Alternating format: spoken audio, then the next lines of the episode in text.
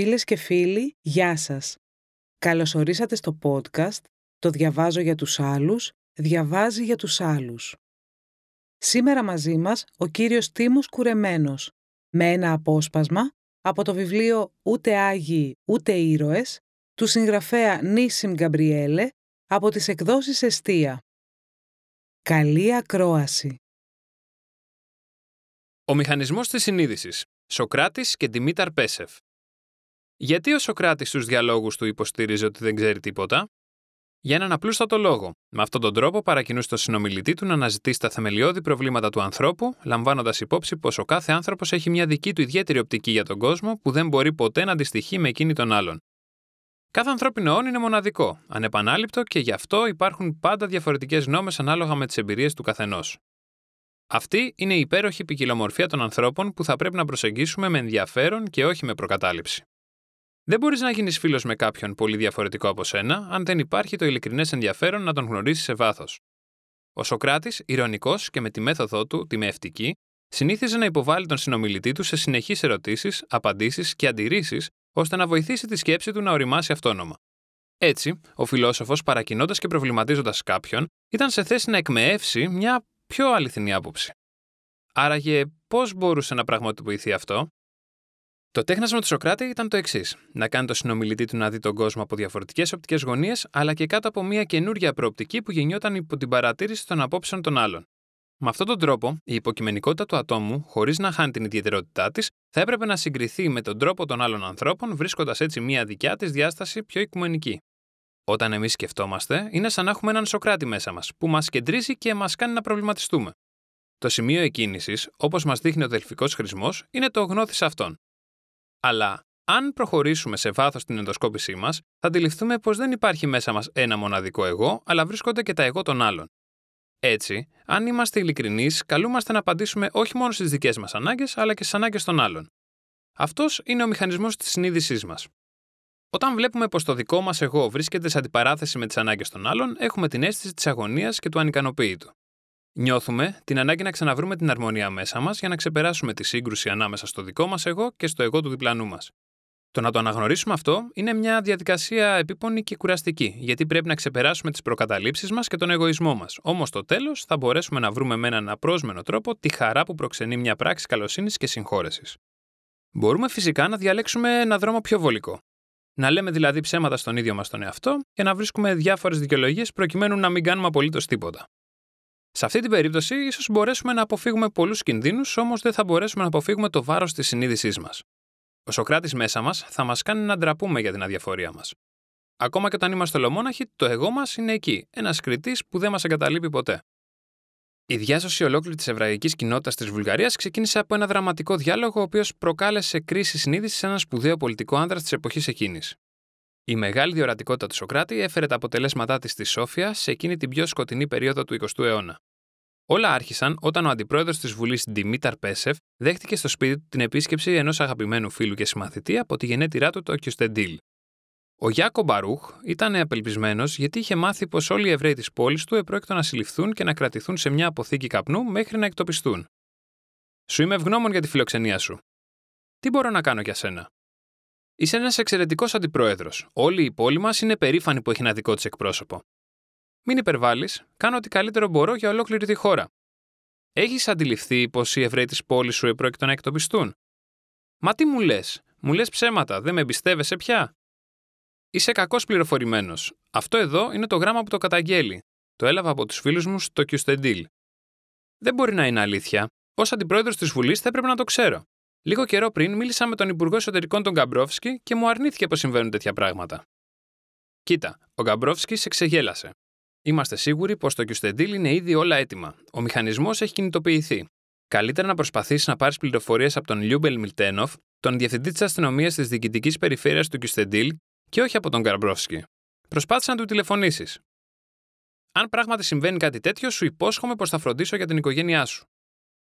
Κοίτα, Πέσεφ, δεν πρόκειται για την υγεία των αγαπημένων μου και ούτε για τους Εβραίους μιας μόνο πόλης. Πρόκειται για όλους τους Εβραίους της Βουλγαρίας. Αυτά που μου λες μου φαίνονται υπερβολές. Γιατί σκέφτεσαι μόνο τους Βούλγαρους και όχι και τους Εβραίους, δεν είσαι ο εκπρόσωπος όλου του λαού; Ο Πέσεφ ένιωθε πάρα πολύ δυσάρεστα γιατί ο Γιάκο τον κατηγορούσε για διαφορία. Ήταν ένας αγαπημένος φίλος που στην αρχή τον καλόπιασε και ύστερα, σφυροκοπώντα τον με τις ερωτήσεις του, τον είχε υποχρεώσει να δει ό,τι εκείνος αποθούσε. Μετά τον είχε ταρακουνήσει ζητώντας του να εμπλακεί και στη συνέχεια τον κάλεσε να μην κοιτάζει μόνο το δικό του εγώ, αλλά να λάβει υπόψη του και τις τύχες των άλλων.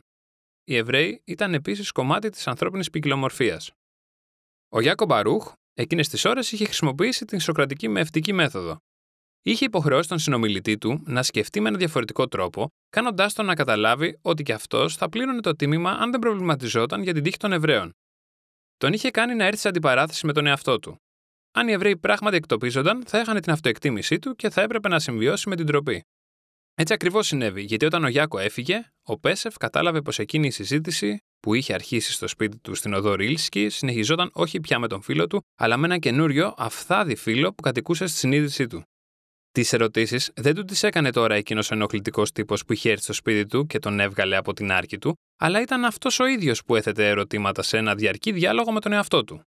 Μήπως κι αυτός άρχισε να μετατρέπεται σε δολοφόνο, ήταν κι αυτός συνένοχος σε ένα έγκλημα και δεν το είχε ποτέ του αναλογιστεί, μπορούσε να αγαπάει την πατρίδα του και ταυτόχρονο να θυσιάζει έναν άλλο λαό; Αναρωτιόταν ως προς αυτό που σήμερα ο ραβίνος Τζόναθαν Σάξ ορίζει ως αλτρουιστική μοχθηρότητα, όταν δηλαδή από τη μεγάλη αγάπη για τη χώρα μας δεν θέλουμε να δούμε τον πόνο των άλλων. Μπορεί να ονομαστεί καλό δικό σου και της χώρας σου κάτι που γίνεται εις βάρος άλλων. Ήταν αυτό που ο Πέσεφ είχε ανεχθεί τα τελευταία χρόνια. Ο Πέσεφ ήταν ένας άνθρωπος γοητευτικός. Ήταν ένας πετυχημένος δικηγόρος, μετά έγινε υπουργός δικαιοσύνης και αντιπρόεδρος της Βουλής.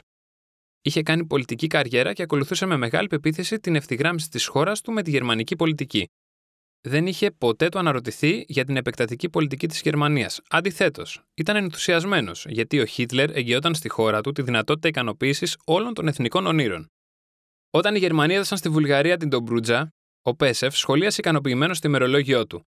Μετά από τόσες συμφορές, μετά από τόσο πόνο για την απώλεια των αγαπημένων βουλγαρικών εδαφών, ήταν η πρώτη φορά που η χώρα ξανάβρισκε την ελπίδα για το μέλλον της. Το όνειρο έφτανε επιτέλους στην ολοκλήρωσή του στις 6 Απριλίου του 1940 με τη γερμανική επίθεση στην Ελλάδα και στη Γιουγκοσλαβία. Στις 20 Απριλίου, τα βουλγαρικά στρατεύματα μπήκαν αμαχητοί στη Θράκη και στη Μακεδονία, βαδίζοντας τα ερήπια που η ναζιστική προέλαση είχε αφήσει πίσω της. Ο Πέσεφ δεν προβληματίστηκε που χαιρόταν για μια αδικία, έστω και αν αυτή ήταν υπέρ της Βουλγαρίας. Αντίθετα, δικαιολογούσε όλα όσα συνέβαιναν. Δεν επρόκειτο για μια δικιά μας επίθεση προς τις γειτονικές χώρες, αλλά για την κατάληψη ορισμένων εδαφών πάνω από τα οποία είχε ήδη περάσει η θύελα του πολέμου. Το 1913 και το 1918 πέσαμε θύματα αδικιών. Πώς θα μπορούσαμε λοιπόν να αρνηθούμε τη δυνατότητα της επανόρθωσης αυτών των αδικιών, έτσι, όταν ο Χίτλερ σε μια ομιλία του εξέφρασε τη θέση της Γερμανίας για αλλαγή των συνόρων υπέρ της Βουλγαρίας, ο Πέσεφ στη συνεδρίαση της Βουλής στις 11 Νοεμβρίου του 1941 εξήμνησε τον Γερμανό δικτάτορα παρουσιάζοντάς τον σαν έναν άνθρωπο που θα έφερνε την ειρήνη και την ευτυχία σε ολόκληρο τον κόσμο.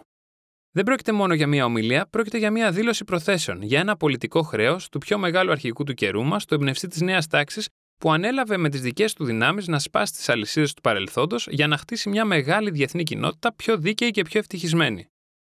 Από αγάπη για την πατρίδα του, σκέφτηκε Πώς θα μπορούσαν να ικανοποιηθούν οι απαιτήσεις των Γερμανών που ζητούσαν να ψηφίσει και η Βουλγαρία τους νόμους εναντίον των Εβραίων, κάτι το οποίο υποστήριζε άλλωστε και το στέμα; Η επανάκτηση των χαμένων εδαφών της Βουλγαρίας ήταν πιο σημαντική από την τύχη των Εβραίων. Έτσι, στις 19 Νοεμβρίου του 1940, στη συνεδρίαση της Βουλής, ο Προεδρεύων Δημήταρ Πέσεφ δεν εξέφρασε καμία επιφύλαξη όταν ο Υπουργός Ιστορικών Γκαμπρόφσκι παρουσίασε τους αντιεβραϊκούς νόμους. Δικαιολόγησε την πράξη του υποστηρίζοντας πως δεν πίστευε ότι οι εν λόγω νόμοι θα είχαν ιδιαίτερη βαρύτητα. Είχα επιδοκιμάσει αυτά τα μέτρα γιατί τα θεωρούσα σημαντικά για την ενίσχυση της συμμαχίας μας με τη Γερμανία, προστατεύοντας έτσι τα εθνικά μας συμφέροντα. Δεν υπολόγισα πως αυτά θα μπορούσαν να γίνουν μόνιμα και να πάρουν τις διαστάσεις εκείνων που εφαρμόζονταν στη Γερμανία. Φυσικά έλεγε ψέματα στον εαυτό του για να μην προβληματιστεί για αυτούς τους ελευθεροκτόνους νόμους. Από τους Εβραίους αφαιρούνταν κάθε πολιτικό δικαίωμα, δεν μπορούσαν να ψηφίσουν, να γραφτούν σε πολιτικά κόμματα, να δουλέψουν σε δημόσιες υπηρεσίες και στο στρατό ενώ σε κάθε επάγγελμα υπήρχε ένας περιορισμένος αριθμός θέσεων που μπορούσαν να καταλάβουν. Οι Εβραίοι δεν μπορούσαν να παντρευτούν σύζυγο βουλγαρικής καταγωγής, ήταν υποχρεωμένοι να φέρουν ένα κίτρινο αστέρι σε εμφανές σημείο και τους προόριζαν για καταναγκαστικά έργα. Δεν ήταν κάποιος άλλος κόσμος αυτός στον οποίο ζούσε ο Πέσεφ σε σχέση με το σημερινό. Η αγάπη για όσους θεωρούμε πιο κοντά μας λόγω θρησκείας και κουλτούρας σε δύσκολες καταστάσεις, όπως για παράδειγμα σε μια οικονομική κρίση ή μια τρομοκρατική απειλή, μας οθεί να δημιουργήσουμε ένα λεπτό μηχανισμό διαχωρισμού ανάμεσα σε εμάς και τους άλλους.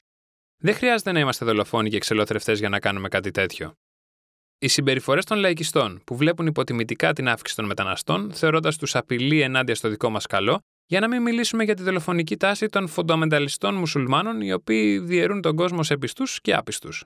Γεννιούνται από την ιδέα της δημιουργίας ενός κόσμου ευτυχισμένου από τη μία πλευρά σε βάρος κάποιας άλλης πλευράς.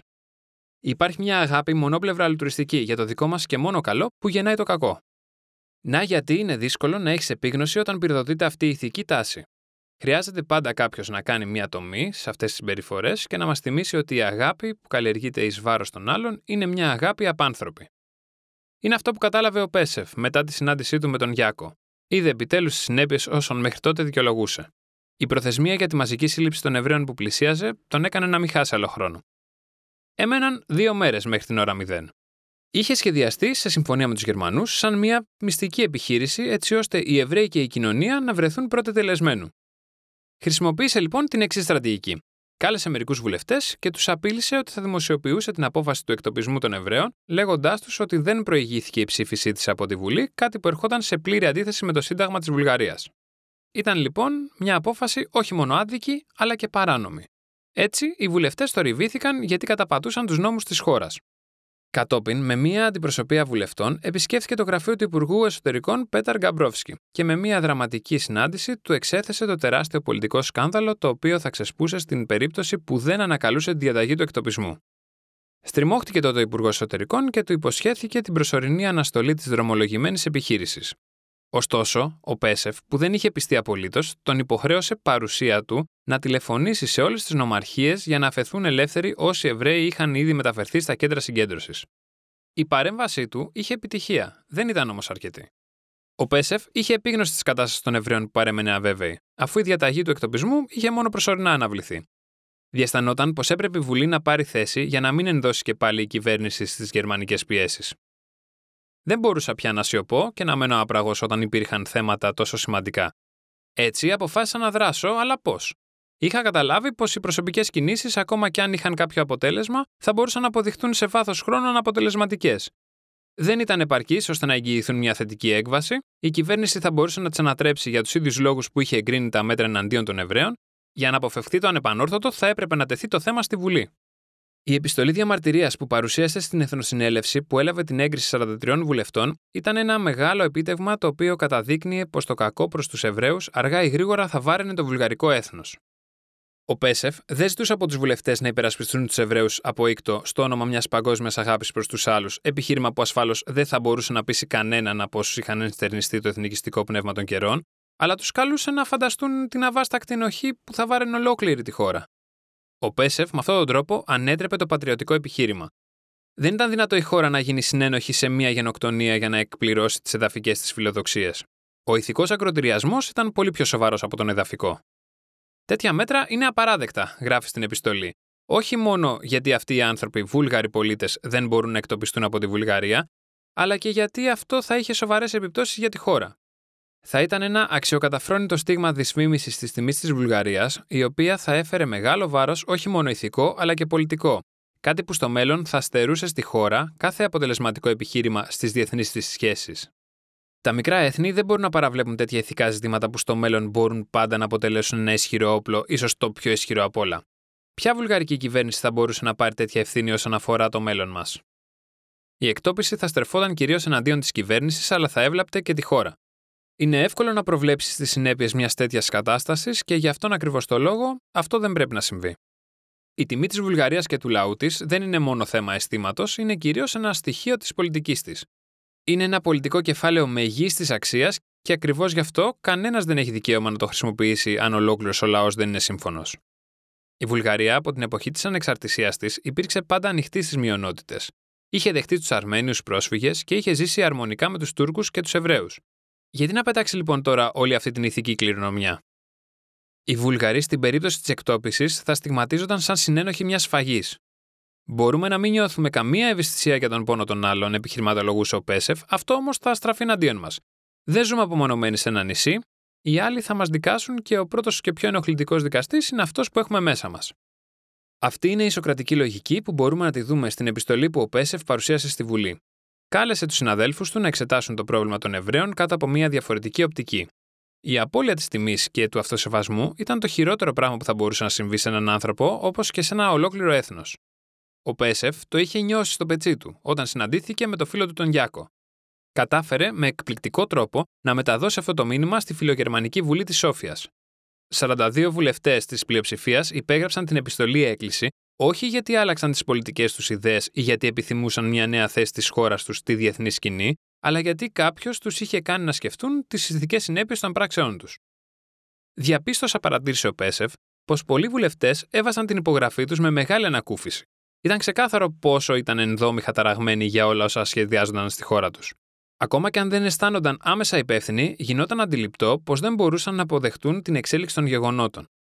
Θυμάμαι τα λόγια κάποιου βουλευτή από τον Μπρέσνικ, του Αλεξάνδρ Σίμον Γκίγκοφ, που αφού υπέγραψε αναφώνησε χαρούμενος. Η αξιοπρέπεια της Βουλγαρίας σώθηκε. Ο τρόπος που ενήργησε ο Πέσεφ έφερε ένα μοναδικό αποτέλεσμα σε όλη την ιστορία του ολοκαυτώματος. Ακόμα και ο βασιλιάς Μπόρις ο Τρίτος, οργισμένος γιατί ο Πέσεφ είχε κάνει γνωστή τη συμφωνία του με τους Γερμανούς και τον μυστικό εκτοπισμό των Εβραίων, αναγκάστηκε να απιστοχωρήσει. Ο Πέσεφ είχε ανάψει στη Βουλή και στους θεσμούς της χώρας ένα φυτίλι που δεν μπορούσε πια να σβήσει. Όλοι τώρα γνώριζαν τις φοβερές ευθύνες που θα επομιζόταν η μοναρχία με την παράδοση των Εβραίων. Ο φόβος της ντροπής αποδείχτηκε μια σανίδα σωτηρίας. Στις 31 Μαρτίου του 1943, ο βασιλιάς Μπόρις ο Τρίτος, σε ένα ταξίδι του στη Γερμανία, ενημέρωσε τους Χίτλερ και Ρίμπεντροπ για την αλλαγή της γνώμης του, λέγοντα τους πως δεν θα εκτόπιζε τους Εβραίους με τη δικαιολογία ότι η χώρα χρειαζόταν εργατικά χέρια για την κατασκευή δρόμων.